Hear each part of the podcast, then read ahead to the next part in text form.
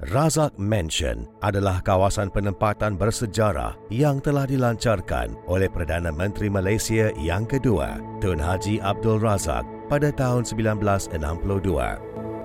Razak Mansion terletak di Jalan Sungai Besi Kuala Lumpur yang dibangunkan untuk menempatkan lebih 3,000 orang penduduk.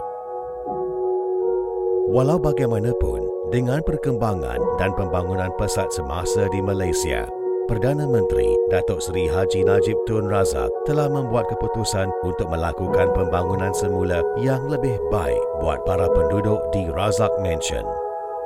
Pada tahun 2014, Perdana Menteri Datuk Seri Haji Najib Tun Razak telah melancarkan projek Satu Razak Mansion Razak Mansion merupakan manifestasi iltizam kerajaan untuk terus melaksanakan konsep pembangunan yang seimbang supaya rakyat akan merasai kualiti hidup yang lebih selesa dan lebih baik lagi.